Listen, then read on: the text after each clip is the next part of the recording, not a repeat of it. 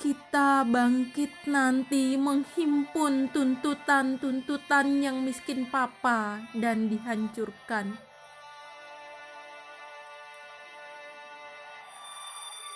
Nanti kita akan mengucapkan bersama tindakan bikin perhitungan.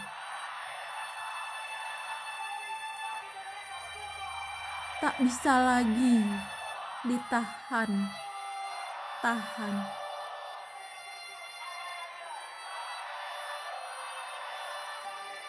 Istirahatlah kata-kata.